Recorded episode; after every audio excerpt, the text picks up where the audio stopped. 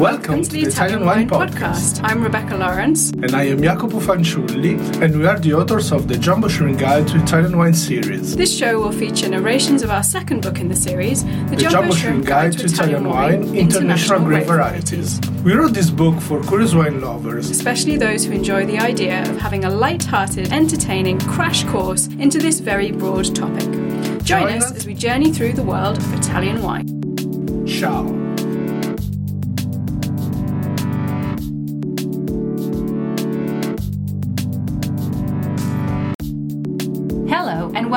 Another installment of the second Jumbo Shrimp Guide to Italian Wine, International Grape Varieties in Italy, presented by the Italian Wine Podcast. My name is Joy Livingston, and I'll be your narrator for this series. The Jumbo Shrimp Guide to Italian Wine, International Grape Varieties in Italy is the new book from Positive Press, and if you're wondering how to get a copy of the book, the Kindle version will soon be available on Amazon, and the paperback will likewise be available from positivepress.net. Donate to the Italian Wine Podcast, and we'll send you a a complimentary paperback copy of the book. Wait.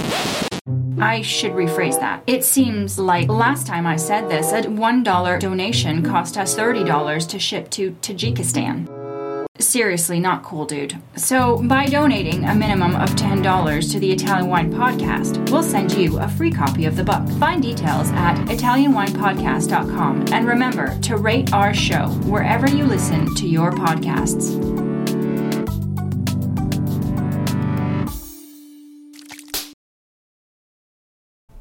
Famous Italian wines made with international varieties.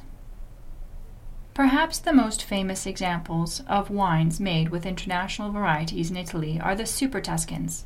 This term refers to a group of now prestigious wines that started their lives as unusual blends being made outside of regional regulations. The first Super Tuscan, Sassicaia, is the result of the intuition and obstinacy of Mario Incisa della Rocchetta and the winemaking wisdom of Émile Peynaud and Giacomo Tachis. It was born around the same time that other innovations were taking place in Tuscany, such as those with the Chianti blend. Chianti, perhaps the most famous Tuscan wine at this point in history, was in crisis and foreign consumers began to reduce their purchases. To counter this dip in interest, the large companies began to remove white grapes from the famous blend of Ricasoli and began to experiment with the contribution of international varieties such as Cabernet Sauvignon and Merlot to give the Sangiovese a greater color stability and an aromatic profile.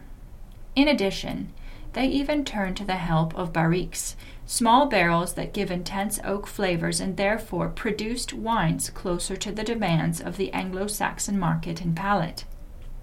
Meanwhile, Mario Incisa della Rocchetta planted a vineyard on the eastern side of the castle of Castiglioncello, focusing on native Tuscan vines such as Canaiolo, Sangiovese, and Trebbiano. The result was modest, and the wines were often acerbic. When he returned to his mentor, Veronelli, an important wine journalist at the time, for advice, the response was honest and very critical, and so he began to search for another path and sought out Émile Peynaud, who was then a consultant of the great Antinori family. Peynaud convinced him to cultivate vines other than Tuscan ones, and thanks to a relationship with Count Salviati di Migliarino, he was introduced to Cabernet Sauvignon and Cabernet Franc, both of which seemed suitable suggestions for his new wine. Thus, the experimentation began. In 1968, with the help of Tachis and the encouragement of Veronelli, Incisa della Rocchetta participated in an important competition in London, where he beat all the best Bordeaux chateaux. This success was repeated in 1985 in a comparison that pitched him against Cabernet wines from around the world, and he was awarded 100 points by American critic Robert Parker. And yet, these wines found themselves in a strange position. Along with fellow Super Tuscan Tignanello, these wines were still only classified as Italian table wine, the lowest level of quality pyramid of the DOC. It was agreed by these producers that in 1963 the law which instituted the DOC could not keep up with the rapid innovation that many winemakers were demonstrating with their wines. Yet, despite this, Tignanello gave life to a new movement of innovation in the style of Tuscan wine. And the success it had on the markets was immediate. In short, thanks to this wine, the Chianti Classico area became a laboratory from which an impressive series of world class red table wines were released, with Sassicaia improving from year to year and Solaia, another Super Tuscan, arriving in 1978.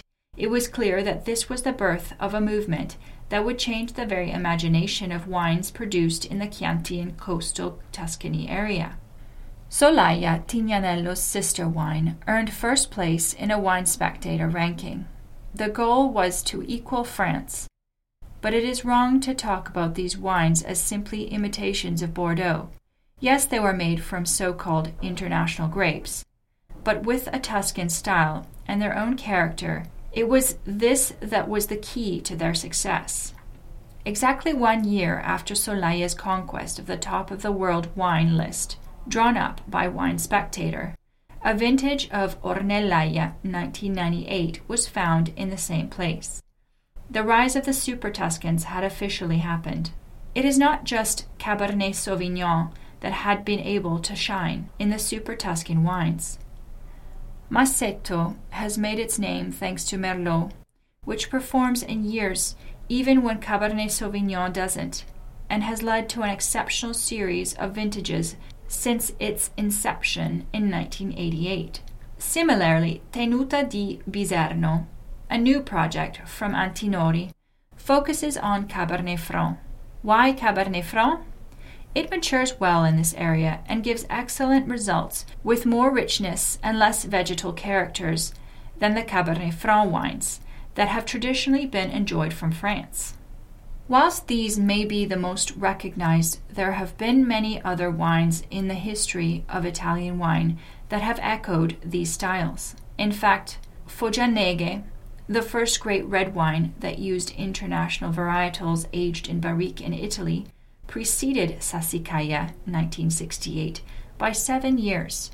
It was Lionello Letrari, then a young enologist who directed the Bossi Fedrigotti of Rovereto in Trentino, who first decided to combine barrique aging and international vines. For Foianeghe, Carmenere, and Merlot, were used in proportions of 40 and 60 percent.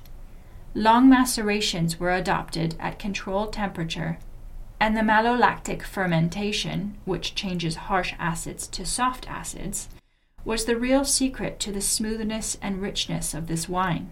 The wine started its life in Slavonian oak barrels, where it stayed for 14 months and then it enjoyed a further 10 months in 25 hectoliter barrels. It was an immediate success and a few years later, on April 25, 1971, a gentleman showed up. It was Robert Mondavi. He had tasted the wine in America and said that it was incredible and that there could be a better wine in Italy than in Bordeaux. In addition to the big, bold red styles, there are other successful wines being produced in Italy using international varieties. In Friuli Venezia Giulia, for example, there is the white vintage Tunina, the first official vintage. Vintage Tunina by Jermann was 1975. The grapes were those of the Tunina vineyard planted with Chardonnay, Sauvignon, Malvasia, Ribolla Gialla, and Picolite. Again, finding the balance between using international grapes and Italian natives to produce exceptional yet unique new wines. Chardonnay was introduced in Trentino by the Austrian administration under the name of Pinot Chardonnay through the Istituto di San Michele all'Adige in the late 1800s, but it didn't really take off.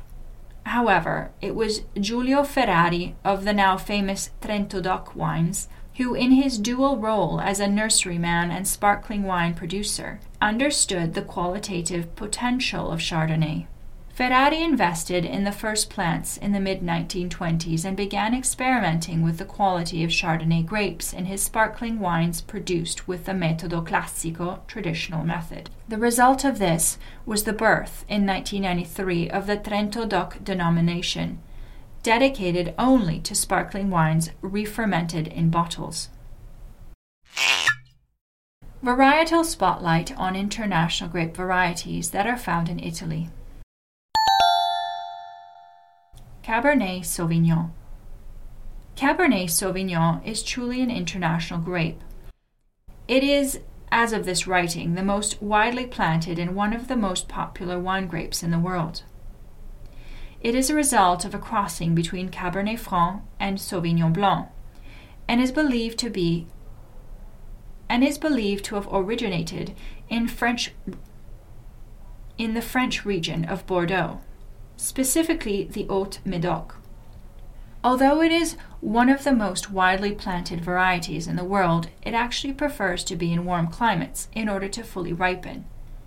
There is always the risk in more moderate areas that it will produce unfavorable vegetal flavors if the growing season is not long enough to allow for full ripening. Its high tannin and acid profile means it is suitable for long oak aging, and indeed many of the best Cabernet Sauvignon wines produced in the world are not ready for drinking upon release and require some patience. To soften the tannic edge, Cabernet Sauvignon is often blended with Merlot, its partner variety in Bordeaux. It has proved such a popular blend that other regions around the world, such as Margaret River in Australia and Napa Valley in California, have followed this model. This is the case also on the Tuscan coast. However, in Tuscany, more rugged inland areas overlapping the Chianti zone, Sangiovese becomes the preferred blending partner. Where in Italy? Like Chardonnay, this is a variety that has traveled widely in Italy. Perhaps the more notable regions in which wines from Cabernet Sauvignon are produced are Tuscany and the Veneto. Cabernet Sauvignon is truly a black grape variety, with dark fruits such as black currant, black plum, blackberry, and black cherry dominating the flavor and aroma profile. Wines can sometimes be characterized by a green character, such as capsicum or blackcurrant leaf. Some people say that the wines of Coonawarra in Australia display a clear eucalyptus aroma. Merlot. Perhaps one of the most well recognized grape varieties in the world, Merlot, is practically a brand in and of itself. However, its popularity waned dramatically after it was maligned in the popular film Sideways, where the protagonist refused to drink Merlot due to its reputation for its simple, fruity, crowd pleasing style. Yet another variety that originated in Bordeaux. Here it can be split into two styles those picked early to maintain an acidity and structure, and those picked late to give more body and roundness. Recent analysis has shown that Merlot is the offspring of Cabernet Franc and Madeleine de Charentaise, also giving it a genetic connection with its blending partner, Cabernet Sauvignon. Merlot is usually blended with higher tannin varieties to give more structured and long lasting wines. This is why, in Bordeaux, you almost always find it with Cabernet Sauvignon, Cabernet Franc, or Petit Verdot.